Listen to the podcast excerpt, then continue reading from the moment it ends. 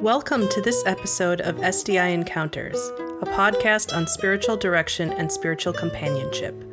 I'm Anne Lancaster. Thank you for listening.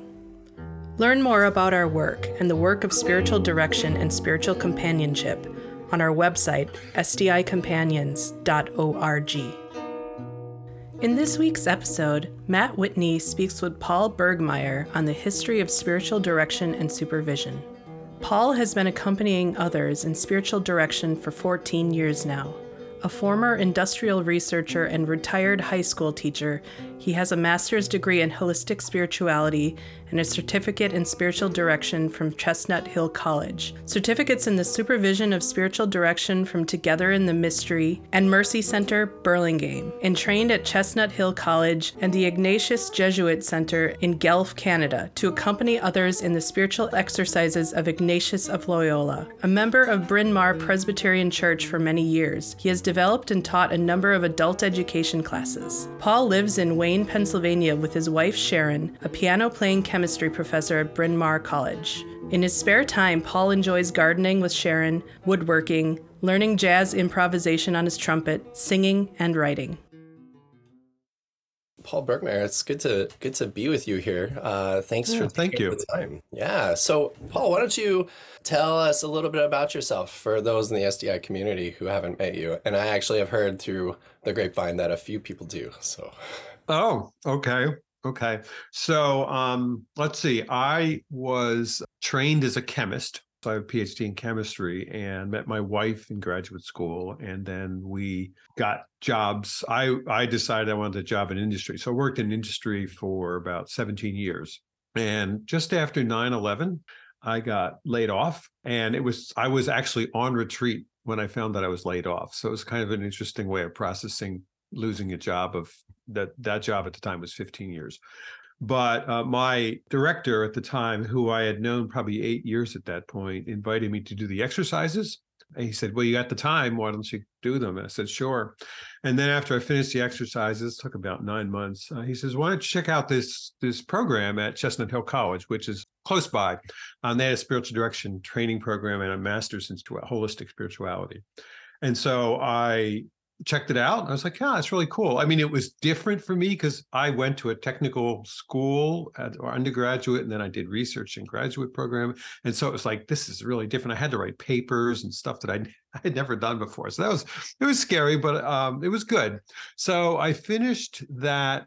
And then I was helping with a, a spiritual formation program at Wernersville, the retreat center in Wernersville, for some years, Chestnut Hill and I did that for about five years. And I says, you know what? I think I want to know more. So I started to look into supervision programs. And the one I picked first was uh, Maria Tattsu-Bowen's Together in the Mystery program, which at the time was out in California. And so I did that. And when I was finished with that program, I felt like, ah, let me see, you know, if there's anything else I could do for her because I liked what she was doing. And she says, I'm interested in the history of supervision. And she had gone back to the, like about the time SDI was forming, really, with her history. And I said, okay, well, let me look into it. I had had experience at Wernersville and kind of knew some of the people there, and so could look at that. And then I also got interested in the Center for Religious Development out in Cambridge, the Barry Connolly's program. And so I did that. I wrote a couple of blogs for her that she had on her website for a while, and I thought that was it. And then I started here and there noticing things, people talking about history and um, still work. So I, I became after I got laid off, I became a teacher, taught high school for 18 years, but all the time doing spiritual direction with my goal of having like a retirement career of doing spiritual direction.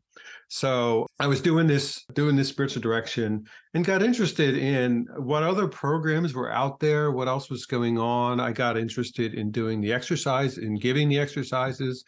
And so began to research the history of that. And it just kind of slowly became this snowball that was going downhill. And once I retired, which was three years ago, all of a sudden I was like, ah, I have all this free time. Let me really dig into it. And so I spent a lot of time looking at the Institute for Spiritual Leadership, which was Lucy Abbott Tucker's program. She took it over from Paul Robb, and I was interested in them starting. And so I did that And then I started going to, like, I went to the Cenacle Archives in Chicago. And this past September, I went to the Jesuit Archives in St. Louis. And I was at Creighton and I was at St. Louis University just researching and found all this stuff that really is fascinating. So, you know, I had this picture of what spiritual direction was as, you know, kind of starting with the desert fathers and mothers and kind of moving forward in time and being kind of the same thing. And that turns out to be not the case at all. And so that's kind of in a nutshell. So, what precipitated me kind of getting it together is a local spiritual directors group called Spiritual Directors Circle invited me to give a talk a few weeks ago about my research. And I began to gather it and try to tell a story that made sense in a in a 60 minute talk. And that was really helpful for me to kind of start seeing some of the patterns, some of the reasons why spiritual direction in its modern incarnation started, what the earlier spiritual direction efforts were like and where they came from and why they happened. So it just evolved. And now I have this story that seems to be fairly coherent. There's some holes, things that I don't know, and I'd like to go back and find out about them. But that's where I'm at right now. Yeah, thank you. I mean, a history is a story, right? I mean, it has the word story in the word, and it's, uh, mm-hmm. a recounting of of things that happened. And I want to get into your research, but there are actually two things that sort of piques my curiosity about your mm-hmm. your own personal story.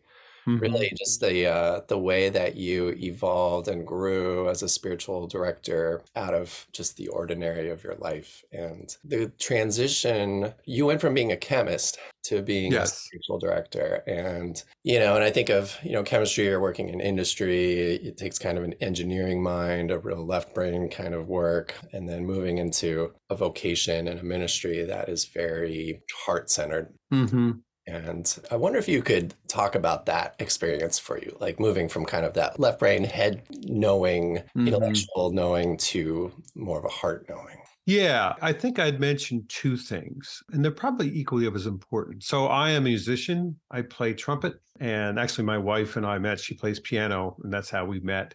Uh, she's a chemist as well. So we met and started to play. So that right brain, intuitive, sensing what's happening in the music is there for me and well developed. So it isn't that I didn't have it, it's just that I didn't use it most of the time in my research. I would argue that there is some right brain stuff going on or heart stuff going on when you're doing research in terms of you feel moved to do something and you got to ask, where's that coming from? That's not really an intellectual thing. That's something else in you that's kind of driving you go a certain direction. So that's one thing. And then the other thing is so I was I use the term raised in the Salvation Army. Uh, Salvation Army is a religion or a faith tradition. And uh, my parents were officers, which would be preachers. And uh, we went to the Salvation Army all through my growing up until I went off to college. I didn't react very well to the Salvation Army because it was at the time mm, kind of bordering on fundamentalist. And I was just like, no.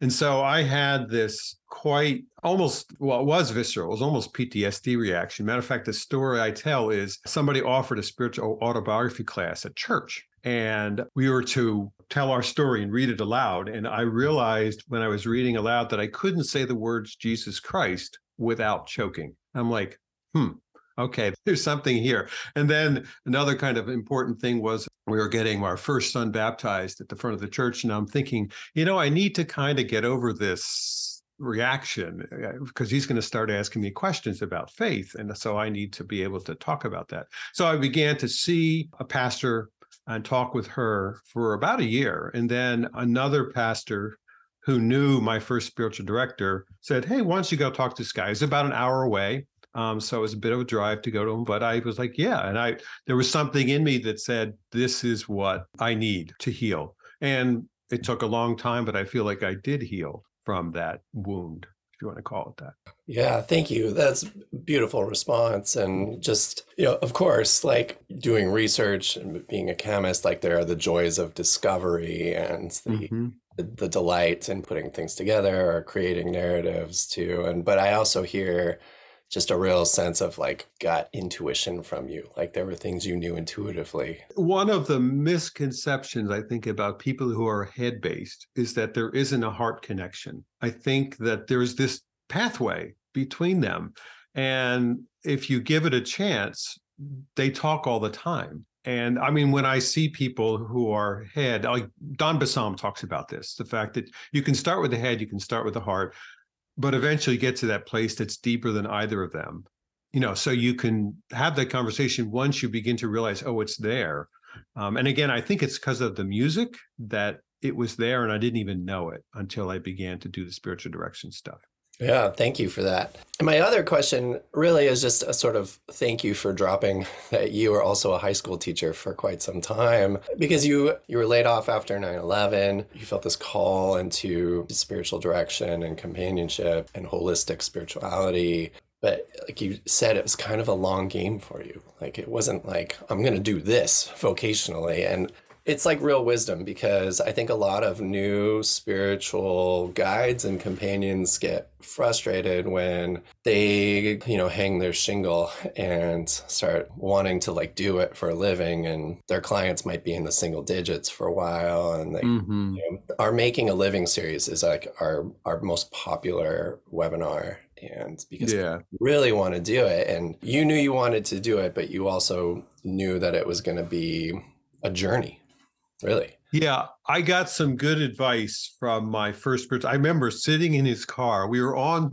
our way to what he called my last supper. This was after I was laid off and I had no job and I had two young kids. And what the heck are we going to do?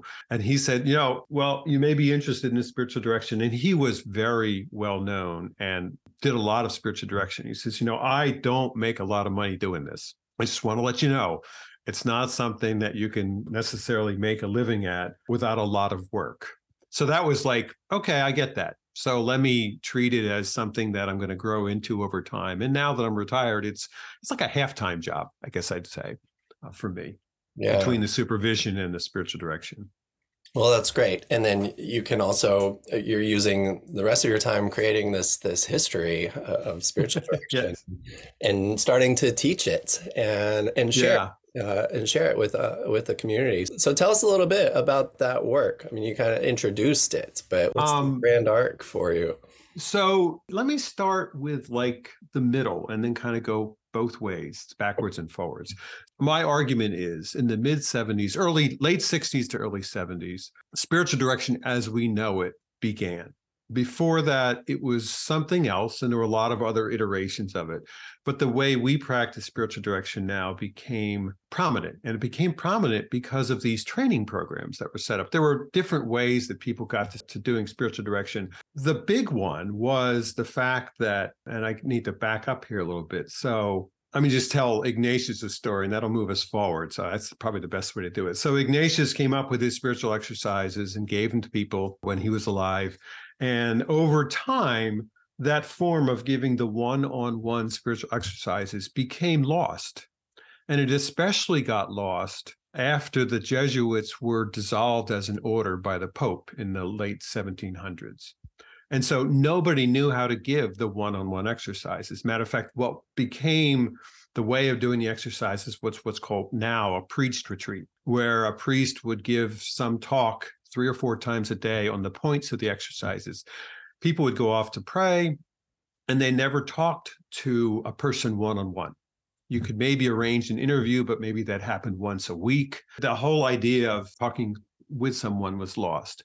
Then in the 60s, based on some research people were doing with Ignatius constitutions and then the exercises themselves, they began to realize, oh, you know, the way we're doing this with the preached retreat really is not the way Ignatius meant it. And so people began to realize that, especially that happened. There was Peter Paul Kennedy in Beuno, Wales, who was starting to give them this way. Uh, there was a big movement in Canada, up in Montreal and Toronto, where people were starting to give the exercises in this way. And then Vatican II happened. And Vatican II said, you know, all you religious orders go back to your roots. And for the Jesuits, and for some orders, other orders like them, this was Ignatius. And so they went back and said, okay, how do we get back to this method of giving the exercises. And they realized pretty quickly. So there's the 31st and the second congresses that happened in the 60s. And between them, there was a report that was issued by this committee. And the committee said every Jesuit needs to experience the exercises in this one on one form with an experienced spiritual guide, the words are. The problem is there were maybe 15 people in the United States that knew how to give the exercises in this way. And so there was this big push to how do we train people? Some universities started training. So St. Louis and Creighton were two places where people were giving courses on how to give the exercises. So that was one way.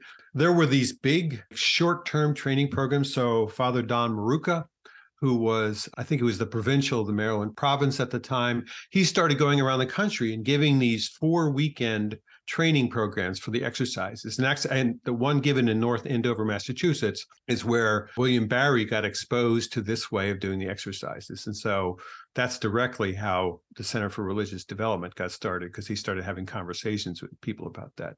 But there were other people that did that. So there was Canada, so John English, John Veltri, and those guys. They were the first. They actually started the first training program in 1969, and they had a particular way of doing it. And then in Milford, Ohio, which was a Jesuit novitiate, Bill Creed started a program there.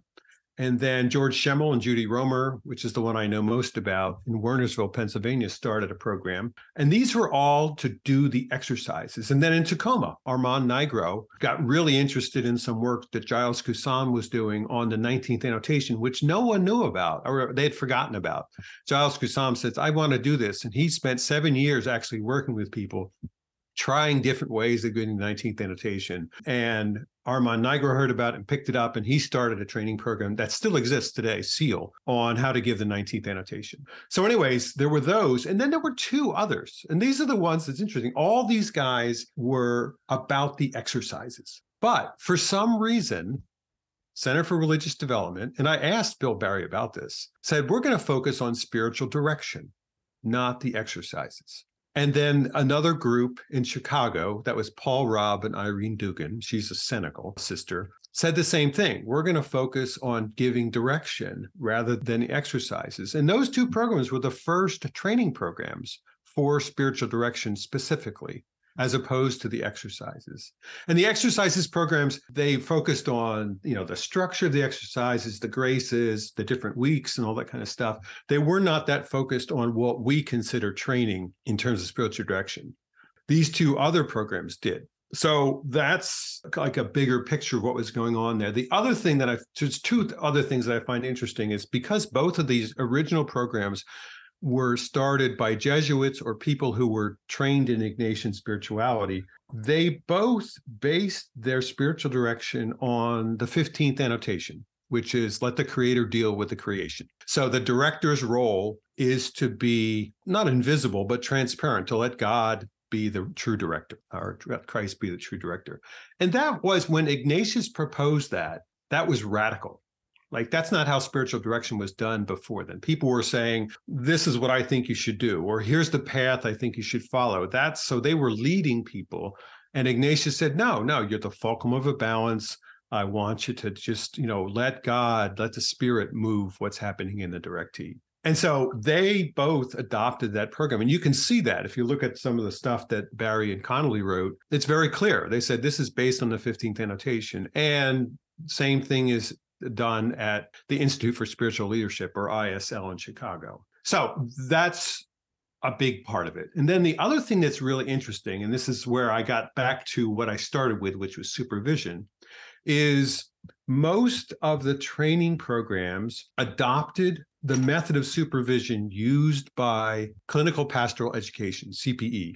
And they did that because there were people trained in it that came into the program. People said, Well, how are we going to review what we're doing in a session? And these people said, Oh, well, there's this thing called supervision in CPE, and there's these groups you meet and you have a verbatim and all this kind of stuff. So they just took that whole process and stuck it into the spiritual direction training program. So ISL did that in Chicago, CRD in Cambridge did that. Bill Creed in Ohio did that.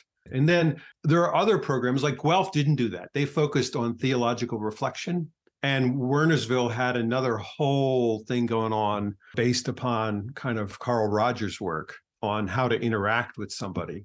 But most of them were doing CPE supervision. And so our brand or our type of supervision that we experience now comes out of that CPE tradition. So, all these connections, I think it's just fascinating to see what's going on and where people are drawing from.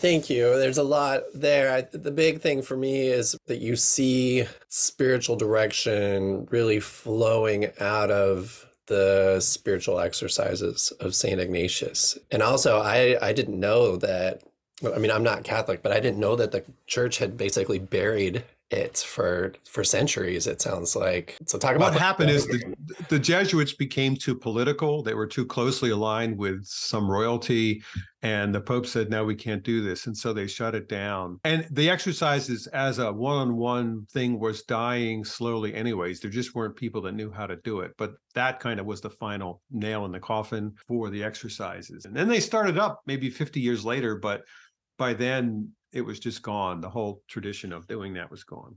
You began researching supervision and then it, it really turned into spiritual direction. Why do you why do you think that that happened? I would answer it this way now, not that I had any idea that this is what was going on, but in order to understand supervision, you had to understand what the objectives of spiritual direction were. And so you had to go back to the programs and say, why are the programs the way they are? And one other thing to point out is that the CRD model of spiritual direction in Cambridge, so Bill Barry and Bill Connolly's, and then their model of spiritual direction and the model that was developed by Paul Robb and Irene Dugan and then continued with Lucy Abbott Tucker are very different models. CRD focuses on prayer and relationship with God, kind of in an explicit way. And then ISL was more like, let's talk about your life and let's talk about conversion in life, which is a big thing for Paul Robb. And so they had trouble talking to each other, even though they're both doing spiritual direction. They kind of were in a different place. Um, I mean, it's a funny story that Lucy Abbott Tucker talks about the time when Bill Barry came to guest supervise a program she was teaching, and they didn't really have the same language. It didn't work very well because they didn't really understand each other and what they were doing so it's interesting. You know, we say we're doing spiritual direction. You know, what I see is there's different threads of spiritual direction, and that they don't necessarily know what each other's doing or can talk to each other very well. Yeah, well, I I wonder. This is my follow up question, kind of connecting, is the role that spiritual directors international plays in this history, right? Founded in 1994, I think, in the mm-hmm. early 90s. And how does SDI fit into this story? Yeah, so that's relatively so. When you look at the story, if you look at like a graph of who shows up when, there's this time period from the late 60s to the mid 70s where all these programs get started and they're all on their own they're all doing their own thing and you can see that in like the supervision forms they developed they're all different but there were attempts to get these folks to talk to each other and to get together and i can't remember who told me i've spoken to so many people about this somebody explained to me that they did invite like bill barry and paul robb and Bill, uh, Bill Creed to come and get together for SDI to help start forming SDI. And they didn't come. But there were other people who had been in their programs that did come. And so it was interesting. They just didn't want to get out of their own silos. They were like, well, this is my program. I don't really want to try to build some kind of overarching program over the whole thing. But other people did. And that's the people who started SDI. And again, so it, they codified a lot of things and they had a lot of arguments you know about like professional versus charism kind of thing you know what's this going to be? And those are things that you can see in the original programs were you know unclear. And so sdi worked out just by talking some of the things that people had been struggling with for quite a while in terms of what spiritual direction including you know the codification of supervision as being important. Everybody did it but it wasn't quite clear what they were doing with it really. And so SDI helped with that. Yeah, it's so fascinating to hear that because I think we're still, I mean, it was formed with these divergent ways of practicing spiritual direction, right? These different, mm-hmm, yeah, different threads, and then you know, some people came together to form SDI to really work out just maybe not like merge those practices, but you know, sort of unity and diversity, right? Like at least mm-hmm. you can do things your way and you can do things your way, but let's come together and learn from one another and talk things out and share our practices and we'll disagree and things will get messy and 30 plus years later it's it's basically the same. Like the diversity is changed in a lot of ways, right? Like we're yeah now an interfaith, interspiritual organization, and people call themselves spiritual companion or spiritual guide or offering spiritual accompaniment. And, you know, it's the same thing. Like we all share this practice at its core, but we do it in different ways and we come together. And there's certainly still silos and there's certainly still very strong opinions about how to do it and what's correct. But we come together and we talk, and sometimes it's messy, but we love the practice and we we share it and we we hopefully grow and and advocate it for, for more and more people. So that's just very fun to kind of hear, put things in perspective, which I think yeah. a good history will do, right? Yeah, there's a so um, as you're talking, there's a couple of holes that I think I'll mention. One is there was always this background of spiritual direction that was happening underground, I'll call it. And one order that was particularly good at this was the Cenacle sisters. So I spent some time with the archives. This is the archives for the Cenacles of North America and looked particularly at this one cenacle called Longwood, which is in South Chicago.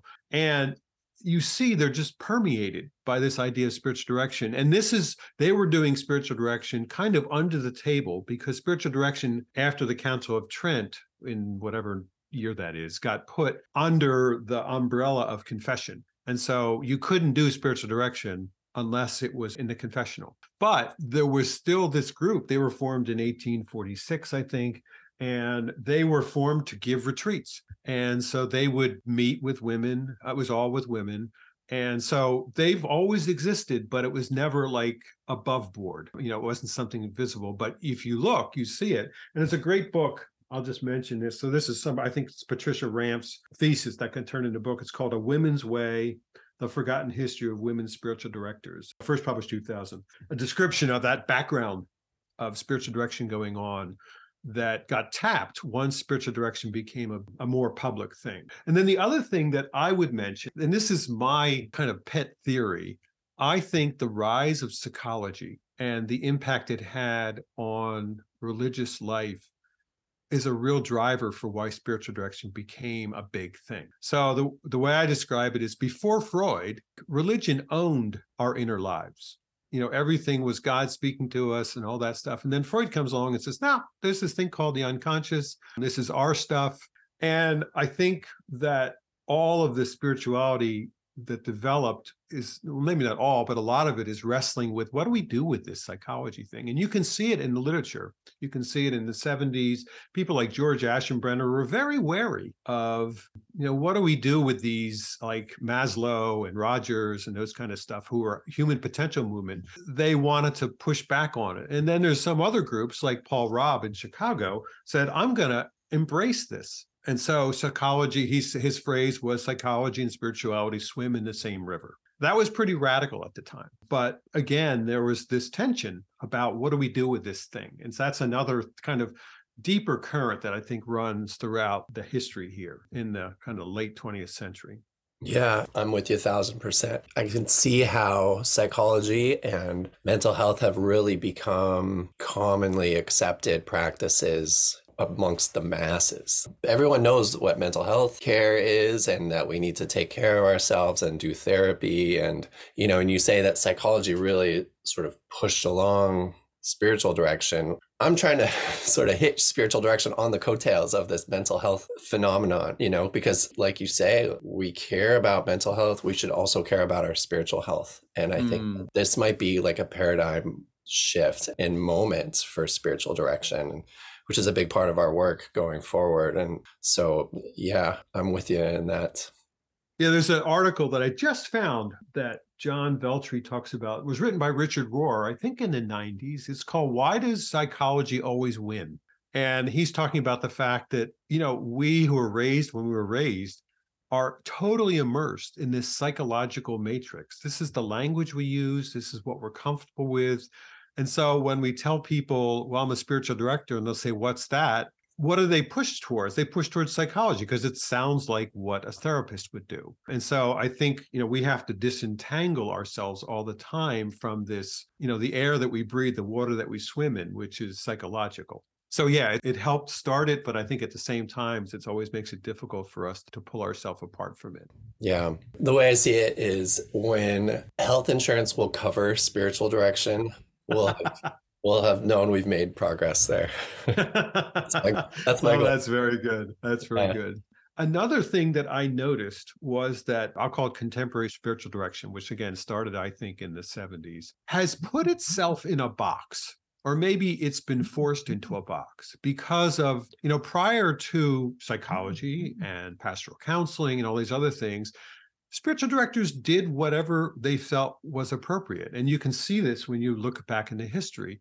If someone had a mental issue they would talk about it spiritually. But with the advent of these other practices we now are very careful to say well this is the box that i work in and I try very hard not to be outside that box and this is why we do supervision all these different things that we do to make sure we stay in our box or on our rails that we're not going in somebody else's tracks. And that's a new phenomenon i think. That's something that arose as psychology became embedded in the culture that we had to make sure we're not stepping on somebody else's toes. Yeah let me ask you this. Where do you see this history going in the future? Or at least not the history, but the story of spiritual direction and companionship as it hmm.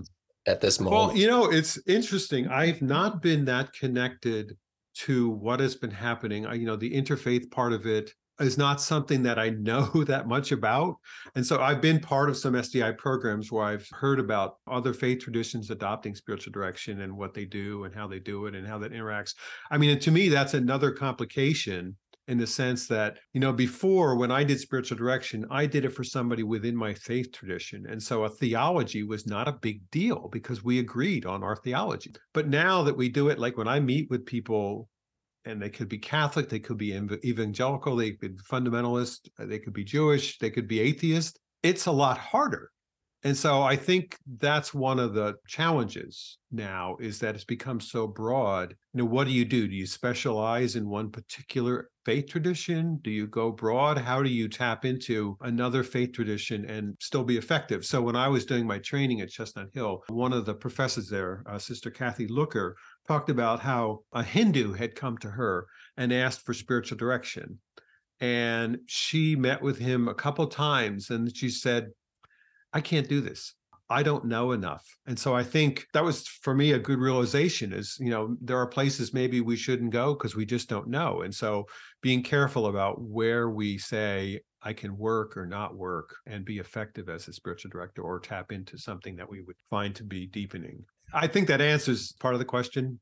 It does, for sure. I mean, each of us has to discern, you know, our our sort of spheres of expertises and really just discerning what the person who comes to us needs out of spiritual direction and you know i think for you know somebody who wants to deepen in a particular tradition and that's not your tradition that's a pretty good sign that you might not be the right spiritual director for yeah yeah i was just talking with someone yesterday that he came to me for supervision and we were talking about someone who was in another faith tradition and he realized he didn't know and he hadn't even thought about that and so that was one of the things i thought was useful in supervision for him to say oh maybe i need to either ask this person be curious about this faith to help me grow in it or i need to read up on something but i shouldn't blithely go along ignorant and not trying to grow my own understanding of what's going on. Sure, exactly right. Like, don't be someone you're not, right? But I also believe like somebody could be practicing a tradition that is not my own, but I can still be present to that person's spiritual journey and their growth yeah. and,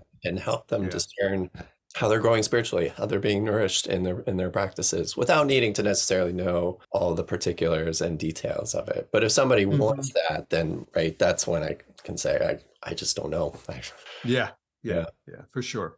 Well, Paul, um, my last question: What is next for you and in developing this work? So I'll put a little plug here. So I am taking a little break. I'm actually writing a paper just on the history of supervision which was originally what Maria asked me about doing, and I'm finally going to do it after nine years. So I'm going to write that. And then I have another type of supervision I'm interested in based on Benedictine precepts. And then I'm going to dive back into this history. There's some holes I need to fill. And one of the things I want to say is I created an email called History of SD at gmail.com. And if somebody knows about this period of time and would like to talk with me, I would love to talk with them. I've interviewed maybe two dozen people now from this era. And unfortunately, you know, they're getting older and dying off. But if there's people who have been in a training program that I don't know about or just something that they have they think would help, that would be great. Because I want to, like I said, fill the holes. Everybody says this sounds like a book. And so that's what I'm starting to put my arms around. I've never, never written a book. I've written chapters in a book, but I've never written a book. So I know it's complicated and hard. And I know that I am retired. So that gives me time to do it. But so that certainly is there. So I think, yeah, that's where I'm headed. Okay. I'm enjoying other things. I'm trying to stay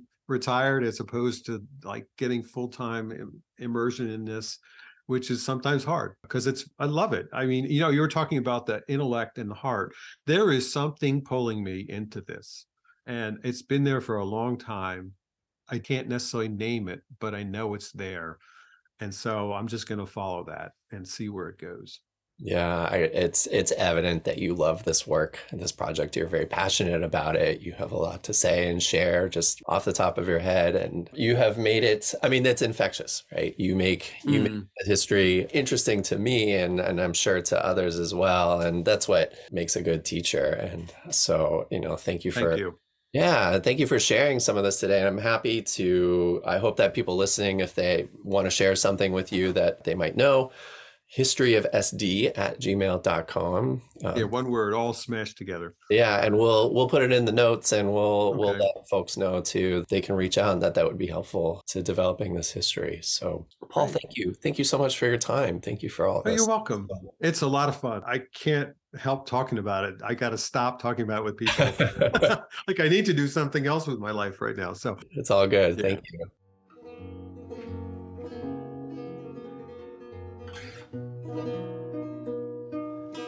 If you're enjoying this podcast and you want to help us share and spread the word about the life giving practice of spiritual companionship, you can help us out by subscribing to this podcast through your favorite app. You could give us a like or even write us a review. Thank you for listening. This is Matt Whitney with Spiritual Directors International. Thanks again for listening. Your time and your presence here are deeply appreciated. If you liked this show and would like us to continue making them, please do subscribe now while it's fresh on your mind. Also, we would love to hear from you, so please feel free to send in your comments and suggestions to the email address podcast at sdiworld.org.